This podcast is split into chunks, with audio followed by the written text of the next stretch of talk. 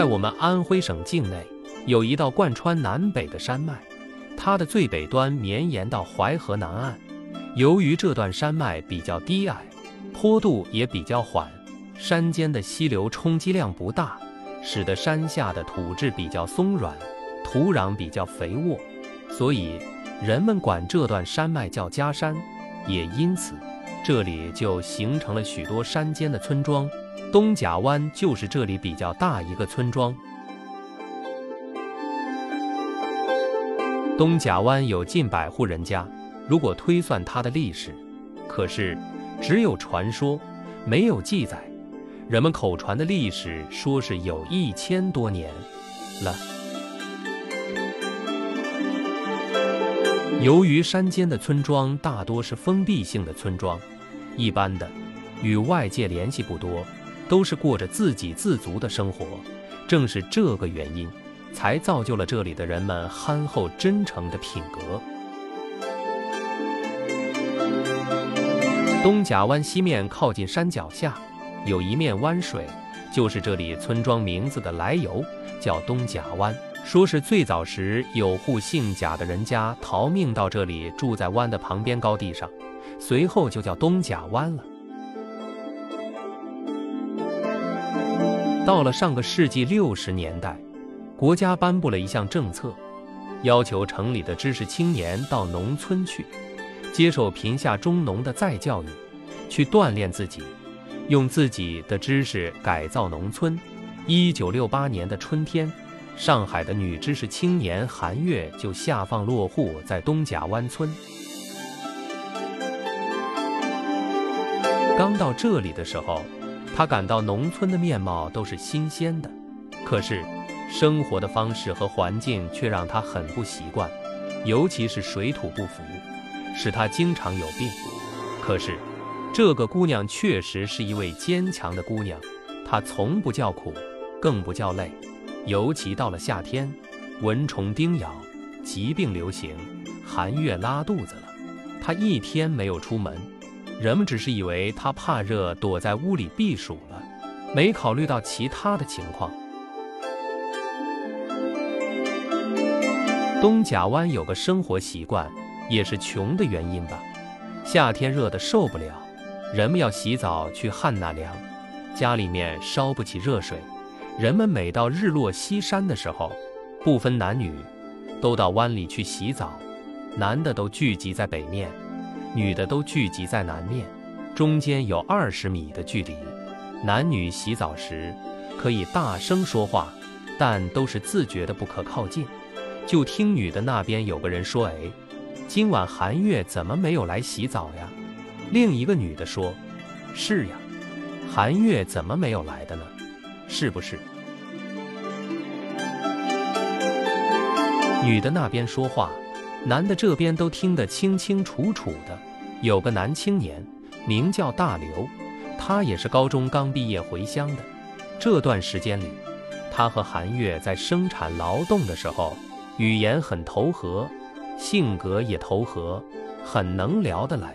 他听着女的那边说韩月的情况，心里有些诧异，匆忙的洗了澡，就穿上短裤回家了。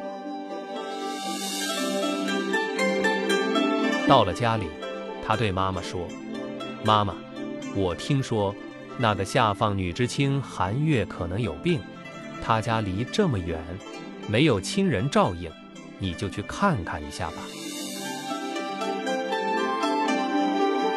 大刘的母亲本就是个善良的人，三十来岁丈夫就因病去世了，她就带着大刘艰难的生活。她虽然穷，但是为人善良。左邻右舍都喜欢他。这一听儿子说韩月情况，他就立刻洗洗手和脸，整理一下身上的粗布白褂子，就到韩月家去了。他来到韩月家门口，板门关着，油灯没亮。他敲了敲门，又喊了一声：“韩月姑娘，你怎么睡这么早啊？我来借把镰刀用用的。”屋里没有人应声，他又喊了两声，屋里人仍没有人应声，他又敲了几下门，又喊了几声，屋里仍旧是没有人应声。他有点慌了，就立刻转头回到家里。一进门，他就对儿子说：“儿子，我看有点麻烦呀。喊了半天，我又敲了几遍门，屋里面没有人回声呀。”大刘一听，说：“妈妈，你跟着我，再喊一声‘小芳妹妹’，跟着我们，我们去看看怎么回事。”妈妈转头就去喊小芳，又喊了张小花，四个人来到韩月家。大刘先是敲门，又喊了几声，里面没有人应声。大刘就说：“妈妈。”你和他俩扶着门，我把门端掉，进去看看。妈妈他们三个扶着门，大刘蹲下来，双手伸到门底边，吃力地把门端离开门轴窝子。然后四个人合力把门捧放到一边。他们走到韩月的床前，看着韩月正在喘着粗气，双目紧闭。小芳伸手摸了一下韩月的额头。猛地手一抬，哎呀，头这么烫啊，是高烧呀！妈妈又摸一下，说高烧，高烧，太高了，这可怎么办呀？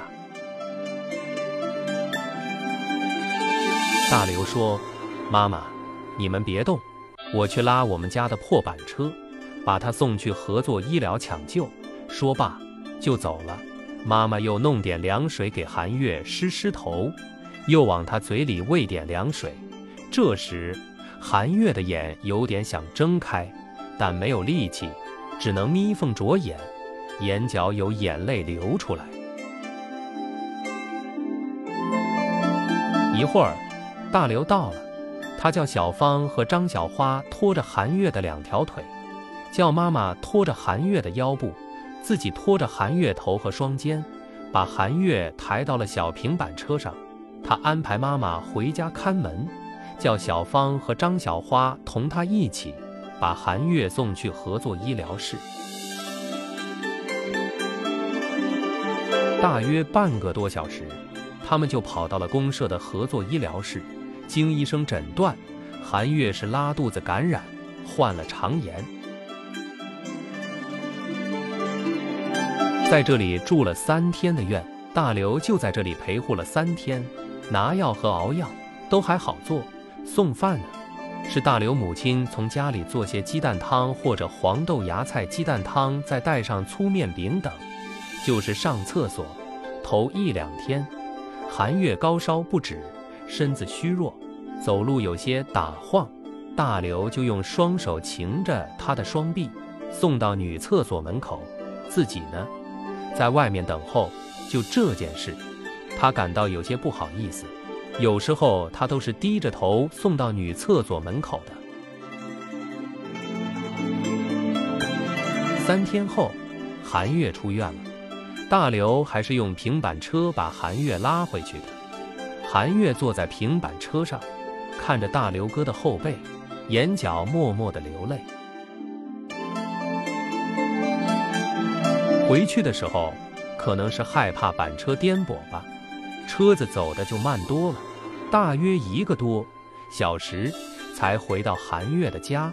韩月下了车，走进屋里，回过头来想叫大刘哥进屋来歇歇的，可是大刘哥已经拉着小平板车走远了。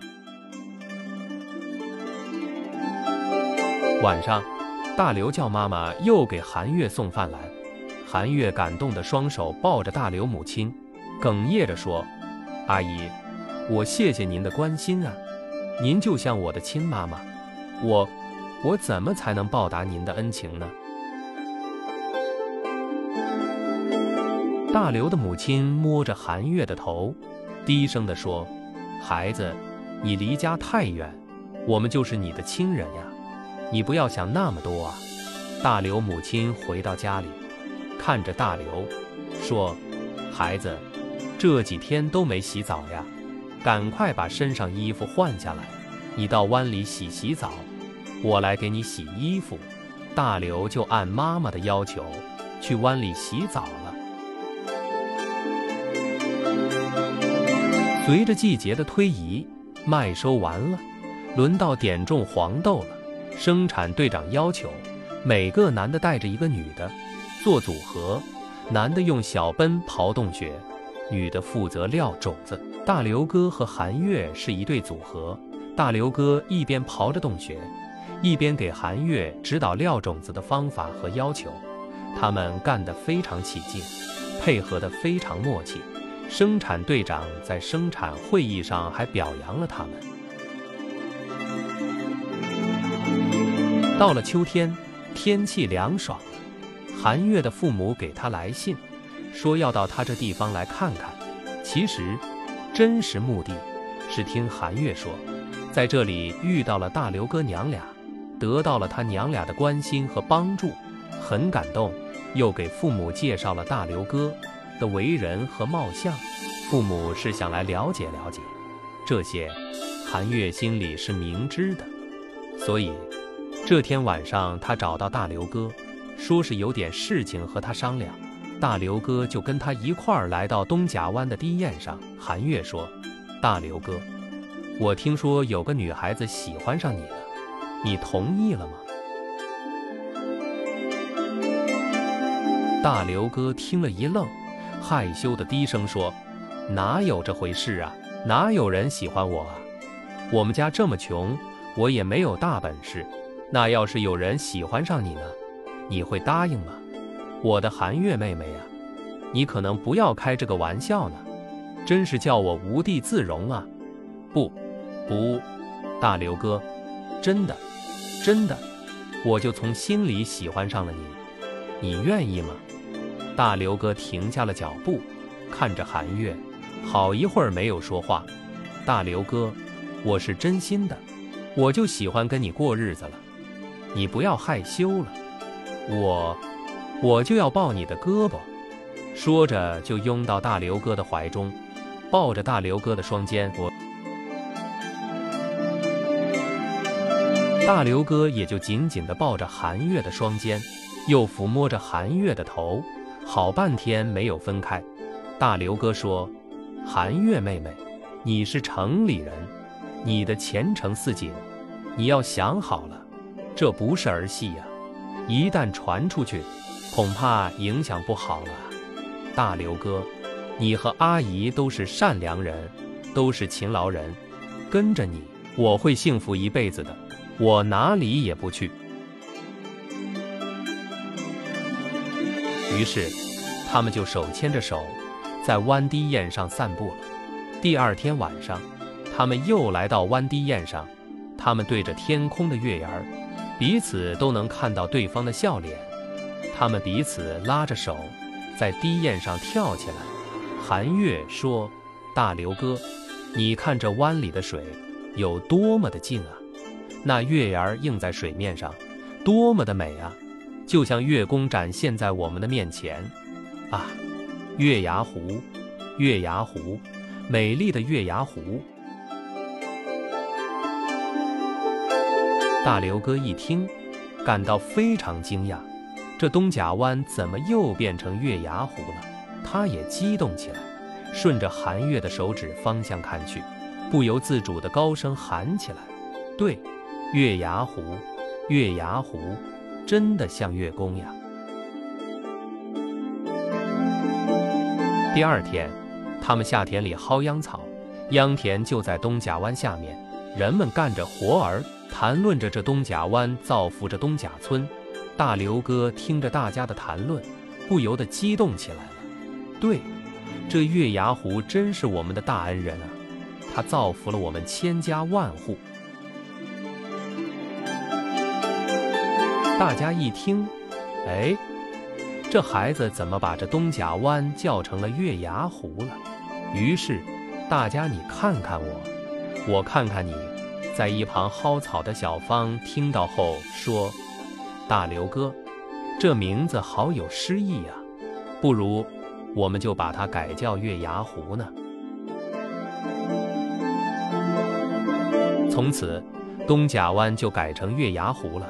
可是，又有谁能够知道月牙湖的深意呢？大约过了一个星期，韩月的父母就来到了东甲湾。他们看了韩月住的地方，又到田里看看。韩月还把他们带到大刘哥家前面看看。大刘哥出门来，请韩月的父母进到家里坐坐。韩月的父母连个步子都没有停，就回到韩月的住处。他们对韩月说：“家里面外婆有病，很想念韩月，就叫韩月回上海一趟。”第二天，韩月就跟着父母回上海了。谁知这一去就再也没有回来。后来，他的父母就托亲拜友找关系，把韩月弄回了上海，还把他通过关系送到美国，跟着他的姑奶生活了。韩月虽然无能为力，顺从了父母，但是他始终不嫁。他经常给大刘哥来信，说他会信守诺言，忠于爱情。至死不变心，大刘哥更是信守诺言，至死不娶。他们的忠贞的爱情成了东甲村的佳话。时间虽然迈进了二十一世纪，他们虽然都是耄耋老人了，可是他们时常还通过手机的视频，互相嘱托对方照顾好身体。等有条件的时候，他们定要成为并蒂莲，即使死了，也要同墓穴而居。今天，也许大刘哥和韩月成了梦中的夫妻，但是月牙湖会永远传颂着他们美丽的爱情故事的。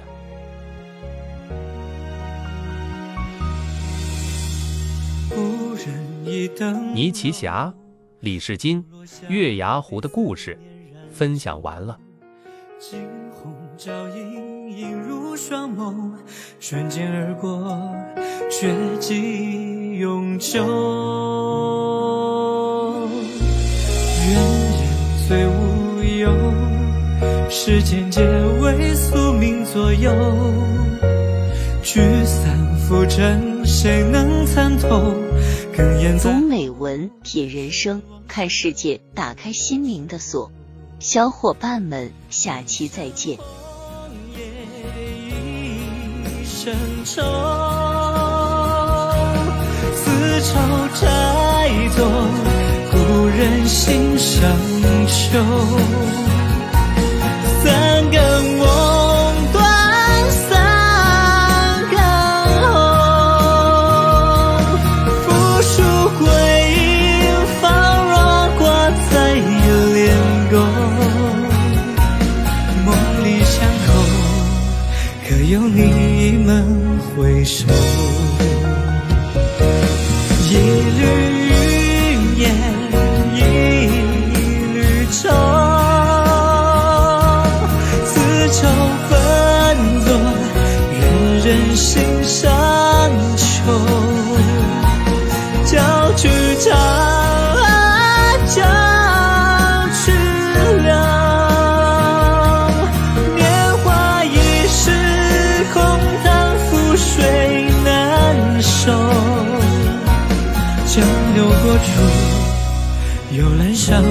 无尽。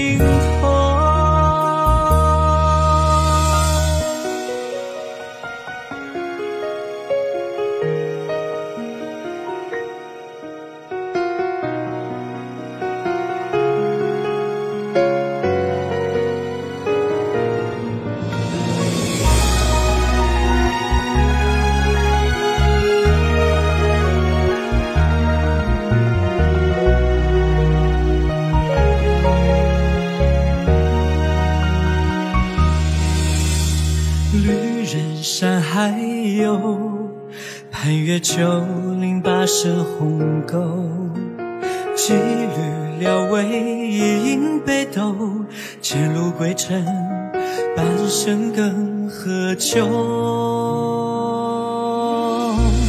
离人难执手，背离月残梦里花羞，回忆结于岁月生锈，未及碧草。如一人玉袖，一行烟尘，一行愁，此愁散作旅人心上秋。千里山川千里舟，风月成卷，凭谁落款空余生可懂，守一世红尘同游。一地残红，一地愁。此愁化作离人心上秋。